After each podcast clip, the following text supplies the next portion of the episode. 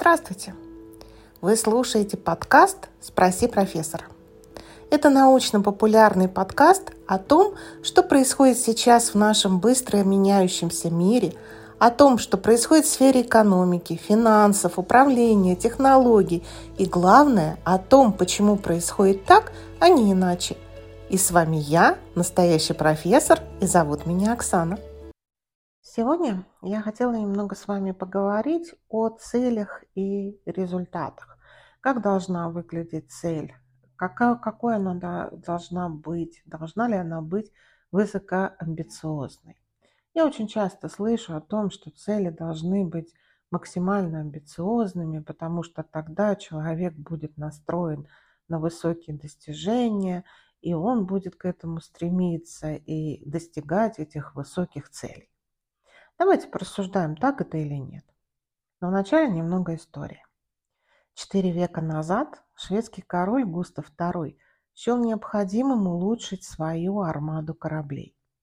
Желая защитить свою страну от вражеской флотилии, которые ее окружали, он задался целью построить гигантский военный корабль. Даже нашелся корабел Хенрик Хюбертсон, которому дали задание построить корабль, который впоследствии назвали Васа. Для короля Густава этот проект имел первостепенное значение. На строительные материалы он выделил лес в тысячу деревьев и не пожалел золота из казны. Король заверил Хюбертсона, что бюджет проекта практически не ограничен. К несчастью, король Густав II недостаточно четко представлял себе – как будет выглядеть его готовый корабль, поэтому постоянно менял требования. Сначала корабль должен был быть около 50 метров в длину с 32 пушками на палубе. Потом длина увеличилась до 55 метров, хотя доски заготовили по первоначальным меркам, то есть на 50 метров. Но как только команда Хенрика внесла поправки, конечная цель снова поменялась. Теперь король решил, что длина корабля составит 69 метров. Количество пушек тоже менялось. Вместо 32 пушек, стоящих в один ряд, король хотел по 32 пушки на верхней и нижней палубе, из них 48 главного калибра и 16 малокалиберных орудий. Около четырех сотен человек прилагали колоссальные усилия ради воплощения этого замысла. И когда работы были близки к завершению, король снова передумал и попросил 64 большие пушки. Говорят, что когда Хенрик услышал эту страшную новость, его сердце не выдержало. Тем не менее, работа над бесконечным проектом продолжалась. Теперь под руководством помощника Хенрика Хайна Якобсона. Бюджет продолжал увеличиваться, как и прилагаемые усилия. А король все не унимался. Он даже попросил о крайне нефункциональном для военного корабля дополнении – о 700 изящных скульптурах. Группа лучших скульпторов трудилась над ними в течение двух лет. Эти скульптуры должны были быть расположены на палубах, фальшборте и трансовой корме. И вышло так, что 10 августа 1628 года Васа отправился из порта Стокгольма в свое первое плавание – Корабль был еще все недостроен, не прошел испытаний, необходимых для того, чтобы убедиться, что его можно спускать на воду и эксплуатировать. Король же, между тем, нашел время запланировать празднование в честь экспедиции. Организовали салют, пригласили иностранных дипломатов, кругом царили пышность и блеск. Когда корабль спустили на воду, орудийные порты открылись, и из пушек готовы были дать залп в честь собравшихся на берегу важных особ. Но вдруг налетел порыв ветра, раздул паруса, и корабль тут же дал сильный крен на бок. Пушки окунулись в воду, а вода полилась в отверстие. Несмотря на отчаянные усилия команды, вода почти сразу затопила все орудия и хлынула в грузовой отсек, не оставив кораблю ни малейших шансов на спасение. Ласса затонул всего за 50 минут, утянув с собой на дно 53 моряка. Они все погибли менее чем в полутора километрах от берега. Так самый дорогой морской проект за всю историю Швеции проплыл меньше мили и надолго остался лежать на дне морском. А все потому, что из-за постоянных изменений желаний короля корабль невозможно было достроить. Иными словами, результат изначально не был определен точно, хотя цель была достаточно ясна – построить самый большой функциональный корабль. Более того, под этот проект были выделены ресурсы, деньги и люди.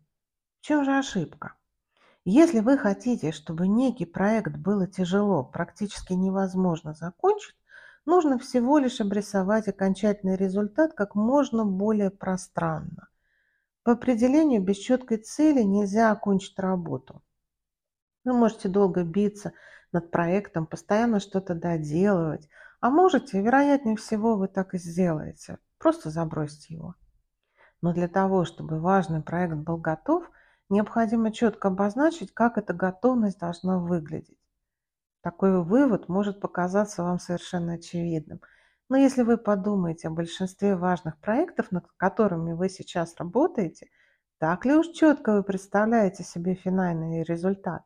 Так ли уж четко прописан конечный результат в ваших документах, в том же техническом задании? Конечный результат всегда описывается в техническом задании проекта. Когда заказчик пишет ТЗ, он тоже недостаточно четко представляет результат. Поэтому, когда исполнитель заканчивает проект, заказчик остается недоволен результатом. Почему так происходит? Потому что цель и результат – это разные вещи, и описывать их необходимо по-разному. Сегодня мы поговорим о постановке цели проекта и типичных ошибках, которые бывают при этом. В качестве примера рассмотрим реальный проект.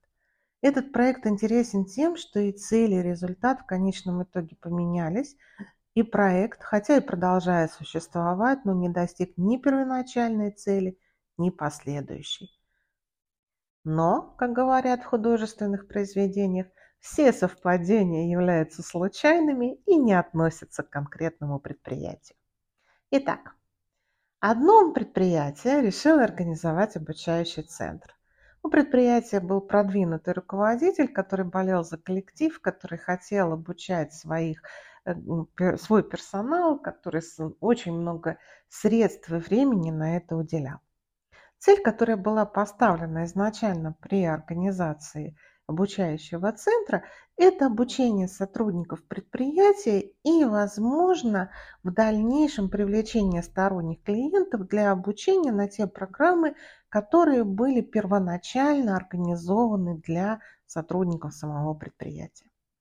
Команда проекта с энтузиазмом взялась за дело. Им очень нравилась работа, это возвышало их в собственных глазах, им нравилось само, сам подход об обучении сотрудников, им нравилось искать те программы, которые нужны были для обучения, ну и так далее. Центр был создан, однако произошло событие, которое изменило ход проекта. Поменялась команда топ-менеджмента. Новая команда, которая пришла, она обучалась на программах MBA а, и, естественно, увидела в обучающем центре с полным соответствием с теми программами, на которых она обучалась, эта команда, центр прибыли. И поставила команде проекта, то есть обучающего центра, цель заработать более 10 миллионов рублей в год. Но в отличие от короля Густава, не предоставила центру ни финансовых, ни административных, ни каких-либо иных ресурсов. Причем обучение персонала предприятия топ-менеджмент не рассматривал как целевой ориентир в принципе. Все совпадало с теми программами MBA, на которых они обучались. Измеряемые, амбициозные цели – и заряженная, вовлеченная команда, которая должна была день и ночь работать на благо организации самостоятельно и креативно, находя решения даже без выделенных скромных ресурсов. Как думаете, была ли достигнута эта цель? Нет. Во-первых, цель была нереальной. Она не соответствовала ценностям команды проекта, которые считали, что центр должен обучать персонал предприятия в первую очередь. Когда им сказали, что персонал предприятия совершенно не обязательно обучать, можно обучать кого угодно и чему угодно, главное, чтобы это приносило деньги, это повлекло за собой то, что команда проекта ну, скажем так, человеческим языком, приуныло. Во-вторых, полное отсутствие ресурсов не только не мотивировало команду, но и вызывало удивление, как можно организовать работу при таком подходе. Мы все прекрасно понимаем, что в настоящее время любая реклама, она продвигается в интернете при отсутствии сайта, при отсутствии э, тех денег, которые, вернее, денег на рекламу, как можно было продвинуть те программы, которыми занимался обучающий центр. В-третьих, отсутствовало так называемое целеполагание, goal setting, процесс принятия конкретных шагов, которые приведут к желаемому результату. Фактически команде было сказано работать отсюда и до обеда. Путь достижения заявленной цели в виде маленьких шагов достижений, выполнение которых будет постепенно к ней приближать, не был представлен руководством. Была заявлена только цель – достичь вот такого-то целевого результата. В результате люди стали работать так, как они понимали достижение этой цели в сложившихся условиях. Было сделано очень много лишних движений, потрачено много времени на бесполезные действия. Написано и разослано много писем, осуществлены тысячи звонков, потрачено драгоценное время, но результат не был получен. Руководство было крайне недовольно персоналом, считало его незаряженным, немотивированным на работу, а персонал, увидев такое к себе отношение при полном отсутствии ресурсов и поддержки со стороны руководство предприятия просто стало увольняться. Что было неверным в этом примере? Прежде всего, неправильная постановка цели и неправильное описание результата, несмотря на абсолютно правильные программы MBA. Видимо, руководство предприятия по-своему видело результат обучения на этих программах MBA. И все-таки воспользуемся тем, чему учат на этих программах потому что одним из лучших способов постановки определенных и конкретных целей является использование методики SMART. Она используется при управлении проектами как общественными, так и личными. Что она подразумевает? Что цели должны быть конкретными, измеримыми, достижимыми, актуальными и ограниченными во времени. Давайте рассмотрим каждый из этих элементов.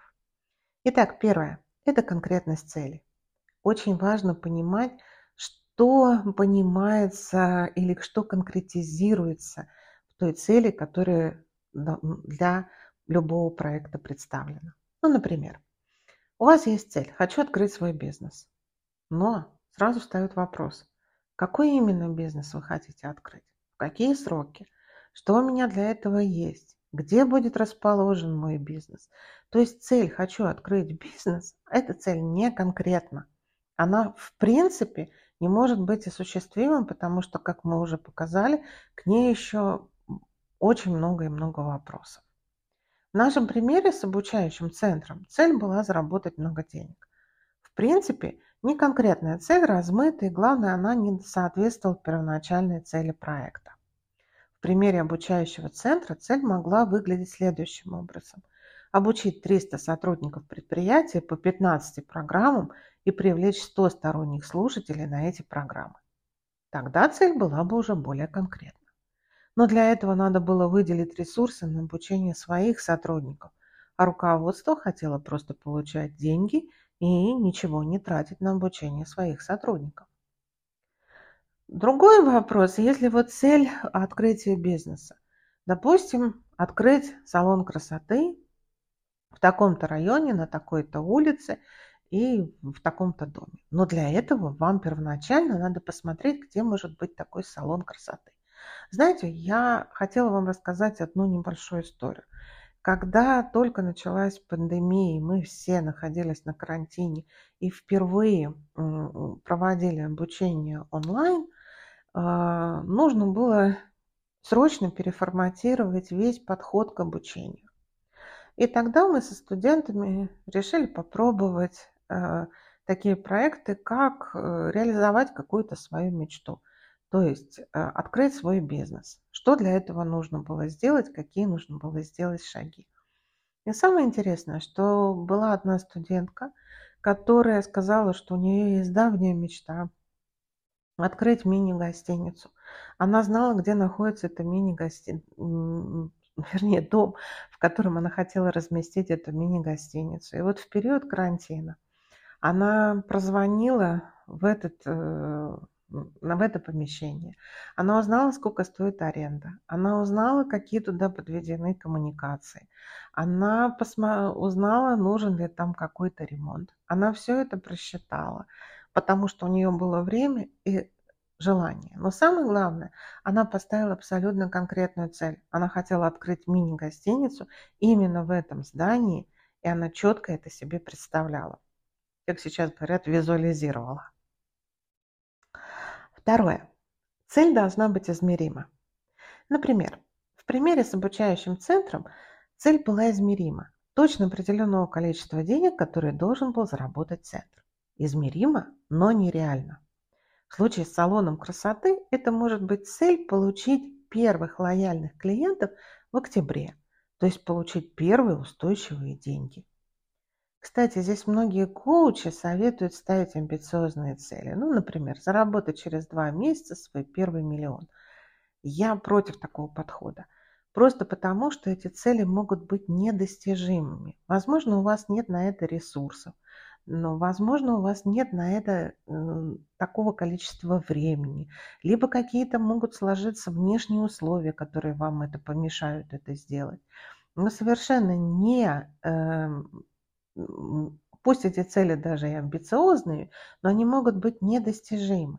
Это повлечет разочарование, проект будет заброшен. Появится неуверенность в себе со всеми вытекающими последствиями. Поэтому третья цель должна быть достижимой. Если вы поставите нереальные и недостижимые цели, то обречете себя и команду на провал. Вместо этого настройтесь на успех. Убедитесь, что поставленных целей можно достичь с учетом тех доступных ресурсов и существующих ограничений, которые у вас есть. В случае обучающего центра изначально недостижимые цели привели к выгоранию команды и провалу всего проекта. В случае салона красоты вы вполне можете понять, что 10 лояльных клиентов через 2 месяца – это достижимая цель, и они принесут вам доход. Я повторяю, лояльные клиенты – и даже иногда лучше поставить менее амбициозную, но более реальную цель, потому что малый прогресс будет положительно влиять и на вас, и на вашу команду. Кроме того, достижимость цели обуславливается ресурсами, которые у вас есть на реализацию проекта. В случае с обучающим центром команде проекта не выделили денег на рекламу и на запуск сайта качестве ресурсов руководство компании считало, что команде платят деньги, пусть придумывают, как зарабатывать, то есть пусть будут креативными, вовлеченными и так далее.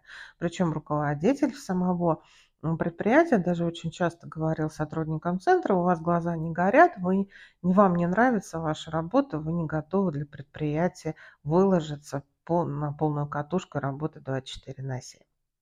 Ну, наверное, вы тоже сталкивались с таким. Поэтому наличие ресурсов достижения цели обязательно. Причем эти ресурсы должны быть достаточны, не обязательно избыточны, как у короля Густава, у которого было очень много выделено ресурсов, и все равно проект пошел по дну, ко дну в прямом смысле. Четвертое. Цель должна быть актуальной. Цель должна представлять ценность для компании и соответствовать ценностным установкам членов команды. В нашем примере с обучающим центром – Цель была, ну, простите за такое слово, это просто зарабатывание денег, и эта цель не соответствовала ценностным установкам команды. Более того, она противоречила первоначальной цели проекта, а именно обучению сотрудников предприятия.